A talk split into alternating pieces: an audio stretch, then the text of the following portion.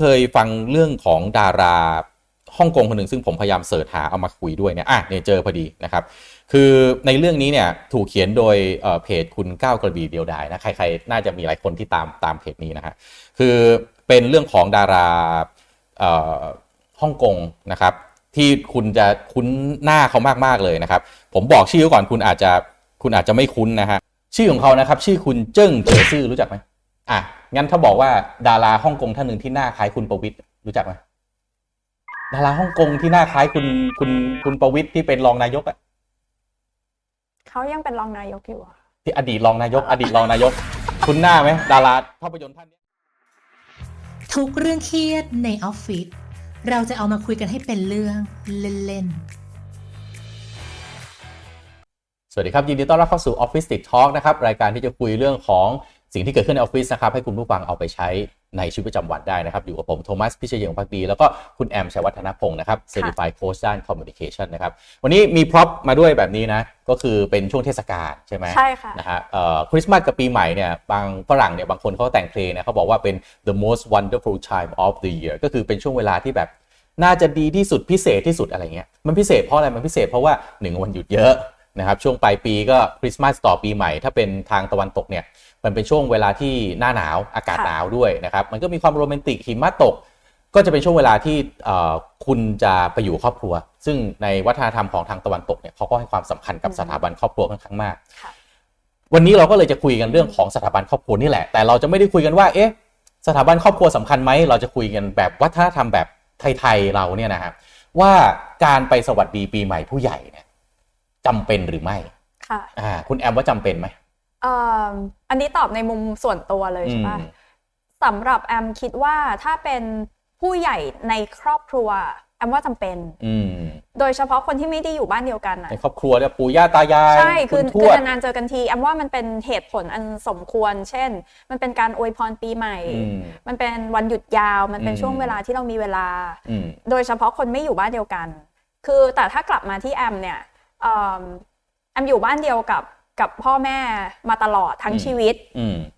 แอมก็ Happy New Year นะแต่ไม่ไม่ได้มีอะไรที่มันพิเศษเวอร์วังอลังการ แล้วก็ถ้าเป็นผู้ใหญ่ที่ไม่เกี่ยวข้องกับงานเลยอะแอมจะสวัสดีปีใหม่เขาแบบตั้งใจอวยพรที่ไม่ใช่ส่งกดสติกเกอร์ส่งไปหนึ่งตัวหรืออะไรเงี้ยแบบตั้งตั้งใจอวยพร แต่ว่าถ้าพูดถึงของขวัญปีใหม่ แล้วแต่ว่าเราอยากจะให้อะไร ถ้าไม่ได้รู้สึกว่ามันมีอะไรที่ดูเหมาะสม แอมก็ไม่ได้ให้อะถ้าเป็นผู้ใหญ่ในครอบครัวเนี่ยผมคิดว่ามันก็ค่อนข้างชัดนะคำตอบว่ามัน ถ้าเราไม่นึกถึงเขาเวลาแบบนี้จะนึกถึงเวลาไหนต่อให้คุณจะจากบ้านจากเมืองบ้านเกิดคุณมามาทำงานในเมืองเนี่ย ช่วงเวลาปีใหม่ผมคิดว่าเกือบร้อยทั้งร้อยนะที่ก็มักจะคิดถึงปู่ย่าตาทวด ผู้ใหญ่คุณพ่อคุณแม่ที่ ลำบากลำบนกันมา เอ๊ะตอนนี้จะเป็นยังไงถึงแม้เทคโนโลยีมันจะก้าวไปไกลเนี่ยนะฮะแต่คุยกันผ่านทางวิดีโอคอลเนี่ยยังไงก็ไม่เท่าไปเห็นหน้าเห็นตากันใช่คือแล้วเราไม่ได้บอกว่าการสวัสดีปีใหม่ต้องเกิดขึ้นในช่วง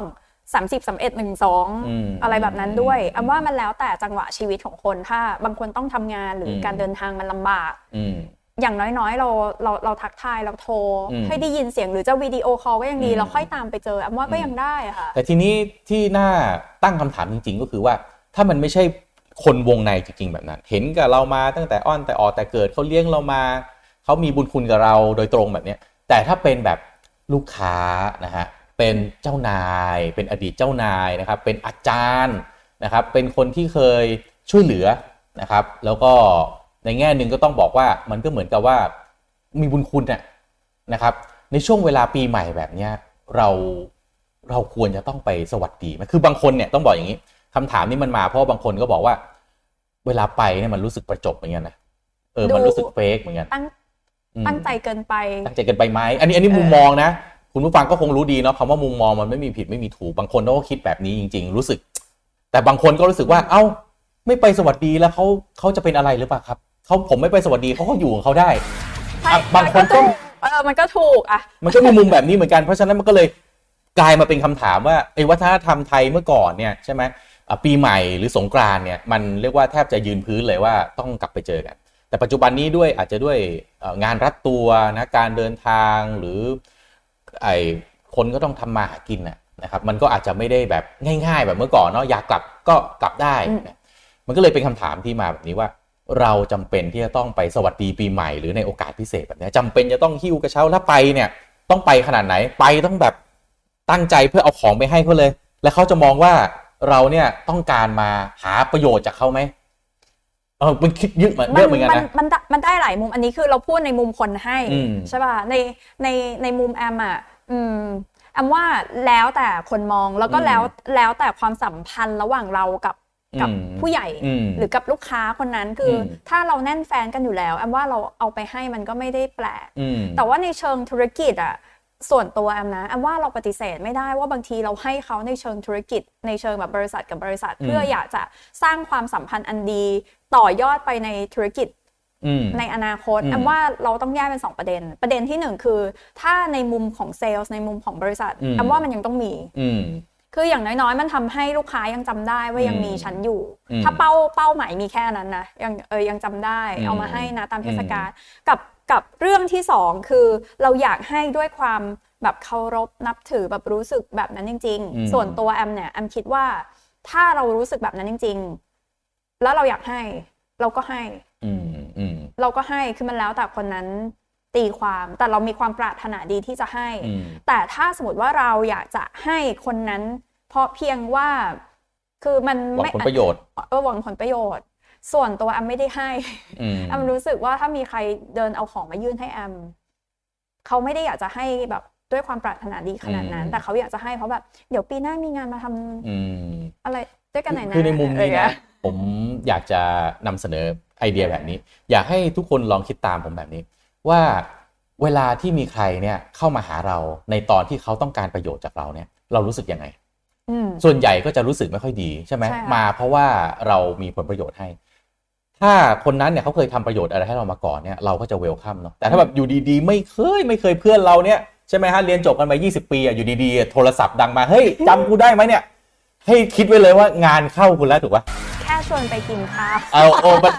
มันก็แบบมันก็เป็นเรื่องแปลกถูกไหมคืออยากจะให้มองแบบนี้ว่าช่วงเวลาที่ดีที่สุด ในการที่คุณจะก่อร่างสร้างสิ่งที่เรียกว่าความสัมพันธ์หรือ relationship คือในช่วงเวลาที่ต่างฝ่ายต่างไม่มีผลประโยชน์ซึ่งกันและกันนะครับคือช่วงเวลาเนี้ยคือช่วงเวลาที่ดีที่สุด เพราะฉะนั้นคุณควรจะต้องพิจารณาว่า เวลาที่คุณไอไอความไอสิ่งที่เรียกว่าผลประโยชน์เนี่ยนะครับ มันไม่ควรจะเป็นสิ่งที่เราเนี่ยอยากได้เมื่อไหร่ ค่อยลุกขึ้นมาแล้วไปเอามา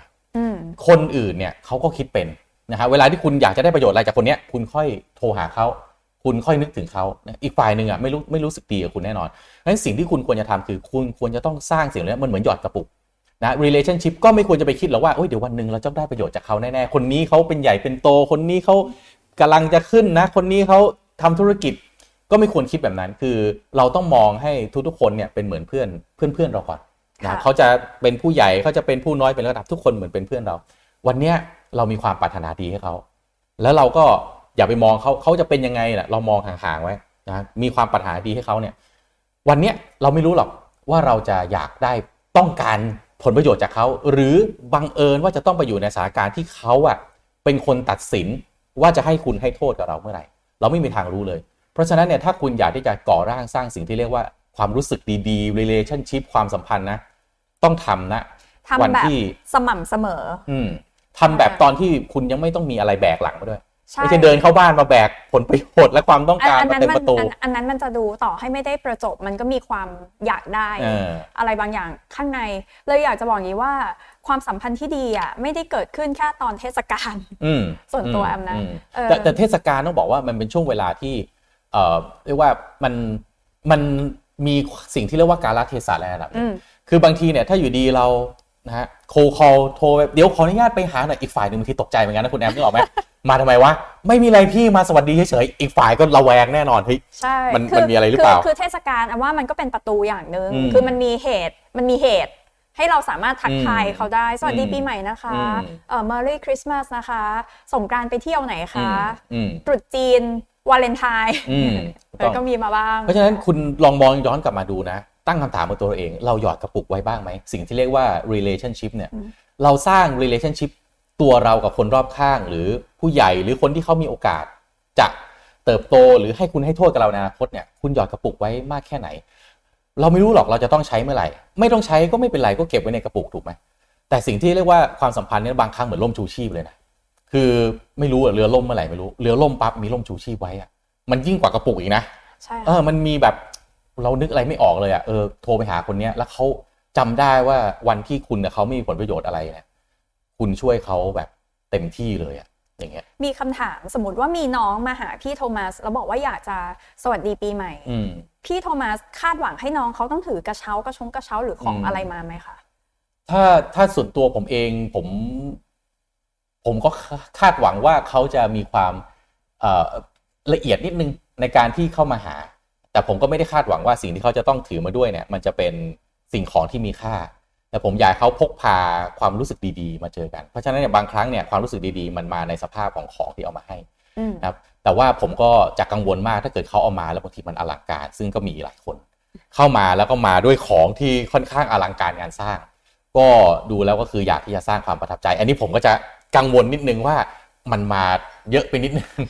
นั่นแปลว่าจริง ๆ แล้วถ้ามีใครเข้ามาหาเราอะเราอยากได้อะไรที่ดูใส่ใจแต่ไม่ต้องแพง ถูกต้องคือรู้สึกว่าเอาจริง ๆ มันรู้สึกว่ามันมาจากใจ อะไรที่มันมาจากใจ พี่ครับเนี่ยพอดีข้างบ้านผมเขาทำอันนี้แล้วอร่อยมากผมกินแล้วอร่อยมากเลยเลยอยากให้พี่ลองกินด้วย อย่างเงี้ยประทับใจโอ้ประทับใจแล้ว แต่ถ้าแบบว่าพี่ครับเนี่ยฮะคอลเลกชันออกใหม่ล่าสุดอันละสองแสนผมเลยจัดมาให้พี่หนึ่งตัวผมแบบ ไม่รับได้ไหมมันเราไม่รู้ว่าเราต้องคืนอะไร ถูกต้องถูกต้องนะครับ เพราะฉะนั้นคือมันในเรื่องนี้มันมีเรื่องของความละเอียดอ่อนเข้ามา โอกาสการละเทศะที่คุณใช้คือในช่วงเวลาเทศกาลเนี่ยมันก็เป็นช่วงการละเทศะที่เหมาะสมใช่ไหมครับผู้ใหญ่ก็รู้อยู่แล้วว่าตัวเองเดี๋ยวจะต้องเปิดบ้านต้อนรับใช่ไหมฮะถ้ามาในช่วงเวลาอื่นบางทีก็อาจจะทำให้อีกฝ่ายตกใจนิดนึงว่าเอ๊ะมันมีอะไรหรือเปล่า ช่วงเวลาแบบนี้ แล้วก็อย่าไป อย่าไปในช่วงเวลาที่คุณจำเป็นที่จะต้องได้ประโยชน์จากเขานะครับ เรื่องนี้ก็เป็นอีกเรื่องที่น่าคิดเหมือนกัน ผมเคยฟังเรื่องของดารา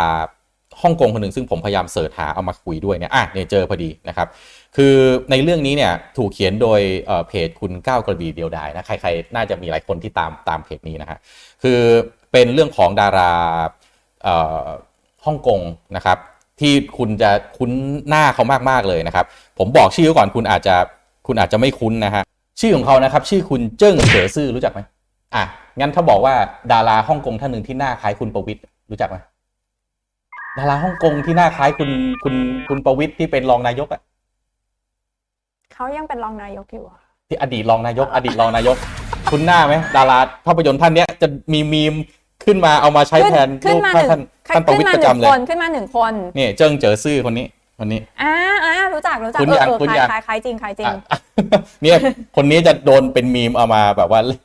เอ่อแทนคุณประวิทย์ประจำนะฮะคือเจิ้งเจ๋อซื่อเนี่ยเอาเรื่องมาเล่าให้ฟังเขาเล่าให้ฟังว่าคือในตอนที่เอ่อเขากำลังรุ่งรุ่งเนี่ยนะคือโหทั้งภาพยนตร์ทั้งอะไรมาเต็มที่เลยนะครับ แต่ว่าอีกคนหนึ่งที่เป็น พระเอกของเรื่องนี้ด้วยนะ ซึ่งเป็นพระเอกในหนังด้วย แล้วก็เป็นพระเอกในชีวิตจริงในเรื่องนี้ด้วยเนี่ยคือคุณหลิวเตอร์หัวนะรู้จักแน่นอนนะแหมพอหล่อรู้จักเลยทันทีเลยนะฮะโอเค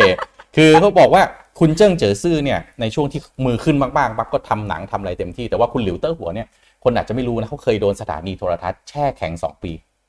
คือไม่ให้งานเลย อาจจะด้วยสาเหตุอะไรก็ไม่ใช่ประเด็นของเรื่องนี้นะประเด็นมันก็คือว่าในช่วงที่ถูกแช่แข็งอะไรเนี่ยคุณเจิ้งเจ๋อซื่อเนี่ยไปให้คำแนะนำไปให้กำลังใจคุณหลิวเต๋อหัว โดยที่คุณเจิ้งเจ๋อซื่อนี่ไม่ได้คิดอะไรเลย ก็เห็นน้องมันมีปัญหาก็ไปให้กำลังใจพอวันหนึ่งฮะคุณเจิ้งเจ๋อซื่อเนี่ยประสบกับปัญหาชีวิตขนาดหนักเลย คือลงทุนทำหนังทำอะไรไป แล้วก็พังพังพังสุดท้ายตัวเองอะล้มละลาย พอล้มละลายเนี่ยคุณหลิวเต๋อหัว คือคนที่เข้ามาช่วยทุกอย่างเลยนะช่วยโทรหาช่วยหางานให้ คุณเจิ้งเจ๋อซื่อเนี่ยบอกว่า จริงๆเนี่ยอย่างเดียวที่คุณหลิวเต๋อหัวไม่ได้ทำเนี่ยก็คือว่าไปจ่ายหนี้แทนให้ทั้งนั้นคุณหลิวเต๋อหัวเนี่ยโอ้โหสินทรัพย์เนี่ยมหาศาลจ่ายได้ แต่เขาบอกว่าที่คุณหลิวเต๋อหัวไม่ทำแบบนั้น เพราะยังเห็นว่าเขาอะเป็นรุ่นพี่อยู่ก็คืออยากรักษาหน้า อยากรักษาเกียรติยศของคุณเจิ้งเจ๋อซื่อเอาไว้ด้วยความปรารถนาดีใช่ในวันที่คุณเจิ้งเจ๋อซื่อบอกว่าในวันที่เขามีปัญหาทั้งหมดเนี่ยเขาโทรไปหาใคร หันหน้าไปหาใครตอนที่เขาสำเร็จนะไม่มีใครรับสายไม่มีใครโทรไม่มีใครช่วยเขาเลยนะมีไอ้หนุ่มคนเดียวที่ มาช่วยเขาก็คือคุณหลิวเต๋อหัว ซึ่งเขาบอกว่าเขาก็ถามหลิวเต๋อหัวว่ามาช่วยเขาเนี่ยเพราะอะไรหลิวเต๋อหัวบอกว่าก็ด้วยวันนั้นอะที่คุณเจิ้งเจ๋อซื่อมาให้กำลังใจเขาในวันที่เขาเนี่ยลำบากในวันที่เขาแบบอยู่ในช่วงเวลาที่หันหน้าไปหาใครไม่ได้เลย คุณเจิ้งเจ๋อซื่อบอกว่าเขาอะช่วยเด็กคนหนึ่งเนี่ยเขาไม่ได้คิดอะไรเลย แต่ไอเด็กคนเนี้ยมันได้รับกำลังใจในช่วงเวลาแบบนั้นปั๊บเนี่ยเขาเทิดทูนเจิ้งเจ๋อซื่อว่าเป็นคนที่มาช่วยเขา ในในตอนที่เขาก็ไม่มีใคร เพราะฉะนั้นเนี่ยอันนี้คือสิ่งที่เรียกว่า relationship มันทำงานแบบนี้ มันทำงานในตอนที่คุณเราไม่มีผลประโยชน์ซึ่งกันและกันทำด้วยความจริงใจออกมาจากใจเราส่งไปถึงใจเขา และสิ่งเหล่านี้เราไม่รู้เลยอนาคตเนี่ย มันจะกลับมาในรูปแบบไหน ใช่แล้วถามว่าเขาแล้วคนก็ไปถามเจิงเจอเจิงคุณเจิงเจอซื่อปิดท้ายได้ดีมากนะคุณเก้าคุณเก้ากระบี่คุณเก้านี่ก็เขียนไว้ดีมากเขาบอกว่าเขาอยู่ในวงการมาหลายสิบปีเนี่ย เขาไม่มีอะไรเลยนะ แต่อย่างเดียวที่เขามีหลิวเตอร์หัว สุดยอด โอ้โห เป็นไง เนี่ยคือ relationship เพราะฉะนั้นผมอยากให้เราไม่สรุปให้เนาะเพราะว่าแบ็กกราวด์แต่ละคนสถานการณ์ของแต่ละคนคงไม่เหมือนกันนะถ้าบอกว่าต้องไปสวัสดีผู้ใหญ่บอกโอ้โหไปเจอผู้ใหญ่ทีไรผู้ใหญ่ท็อกซิกใส่ตลอดอืมคือแล้วแล้วแต่ดูเอาตามความเหมาะสมแต่ว่า เทศกาลเป็นหนึ่งในโอกาสที่ดีที่เราจะไปสร้างความสัมพันธ์อันดี เพราะว่าในฐานะเด็กสมมติอ้ำอยากจะให้อะไรกับพี่ท่านนี้ อยู่ๆก็อยากจะให้ก็รู้สึกประหลาดนิดนึง แต่ว่าในวัยเท่านี้อ้ำให้แล้ว คืออ้ำไม่มีเทศกาลที่ตรงตรงเทศกาลอ้ำอยากให้ใครอะไรเมื่อไหร่อ้ำก็อ้ำก็ให้แล้วเทศกาลปีใหม่ที่ทุกคนไปให้อ้ำมักจะอวยพรอย่างตั้งใจ ไม่ได้ไปเป็นของอ้ำรู้สึกว่า มันมันอาจจะเยอะแล้ว แล้วเราอยากให้อะไรที่เราเราจริงใจและปรารถนาดีและตั้งใจอยากจะให้เราไปให้ตอนนั้นก็ได้ และอย่างที่พี่โทมัสบอกคือไอการให้ตอนไหนก็ได้อะมันแปลว่ามันไม่ต้องรอเทศกาลมันไม่ได้แปลว่าต้องรอเรามีเรื่องแล้วเอาไปให้ คือมันตอนทุกอย่างขึ้นลมสงบ นั่นคือตอนที่เราสร้าง relationship ได้ดีที่สุด ดังนั้นแล้วแต่ทุกคนว่าอยากจะ อยากจะเอาของไปให้หรือไม่อยากจะเอาของไปให้ แต่ว่าการอวยพรใครด้วยความปรารถนาดีและจริงใจว่ามันเป็นเรื่องที่ดีถูกต้องนะครับ ก็สำหรับ EP นี้นะครับ ก็ต้องขอบคุณมากๆ แล้วก็ต้องขออวยพรปีใหม่ไปยังคุณฟังทุกทุกท่านด้วยนะ ติดตาม Office Sit Talk มา EP นี้เป็น EP ที่เท่าไหร่แล้วเกือบ 30 แล้วเกือบ30 แล้วนะเฮ้ยก็อยู่กันมาได้ตลอดนะแล้วก็เป็นหนึ่งในรายการที่ได้รับความนิยมอ่าหมายถึงว่ามียอดวิวที่ สูงมากๆของเพจเล็กๆของเรานะครับเราก็คิดว่าอยากจะให้เรื่องราวดีๆ แบบนี้เนี่ยเข้าถึงคนเยอะๆมากขึ้นนะก็ฝากไลค์ฝากแชร์ฝากคอมเมนต์กันมามากๆนะครับในช่วงที่กำลังบิวอัพรายการแบบนี้ก็แน่นอนต้องการ engagement กำลังใจใช่แล้วถ้ามีเรื่องอะไรที่อยากจะถามเราหรือให้เราแชร์ เรื่องราวเกี่ยวกับในออฟฟิศก็ถามเรามาได้ เราก็จะแชร์จากมุมมองที่เรามองนะโอเคครับสำหรับ EP นี้ขอบคุณมากๆนะครับ สวัสดีปีใหม่ Merry Christmas and Happy New Year ล่วงหน้า แล้วมาพบกันใน EP ต่อไปกับผมและคุณแอมนะครับ สวัสดีครับ